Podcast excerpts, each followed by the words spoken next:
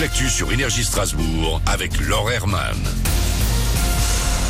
Bonjour, l'Alsace n'est plus en vigilance orange aux orages, mais le temps reste gris. Il reste humide aussi aujourd'hui, mais des éclaircies devraient euh, percer en principe cet après-midi. En tout cas, il fait un peu plus frais. 10 degrés seulement aujourd'hui à Strasbourg. Demain, le ciel sera encore mitigé.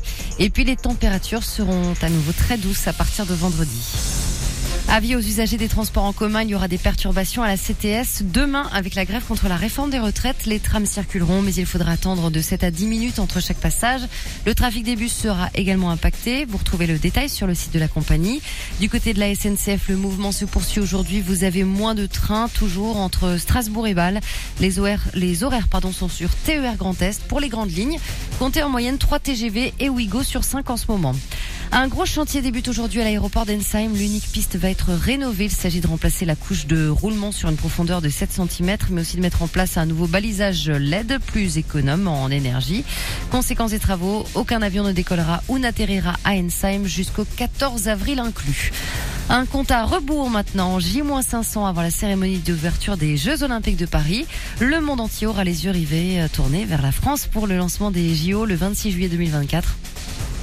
Plus de 3 millions de billets ont déjà été vendus lors de la première phase. Les inscriptions pour la deuxième sont lancées demain avec encore plus de places disponibles. Ne loupez pas la dernière, l'ultime édition du festival Alza Comédie est programmée le 3 juin à Folgelsheim. En attendant, les organisateurs attendent les courts-métrages humoristiques de réalisateurs et réalisatrices en herbe de la région pour les diffuser lors de la soirée.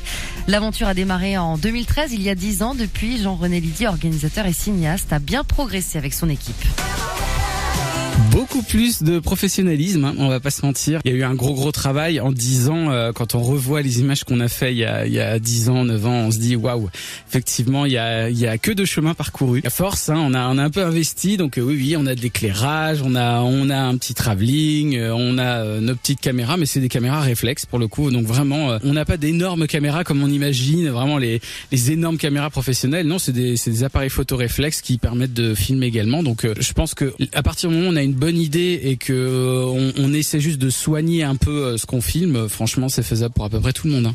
Et les vidéos sont à envoyer sur le site jrprod.fr.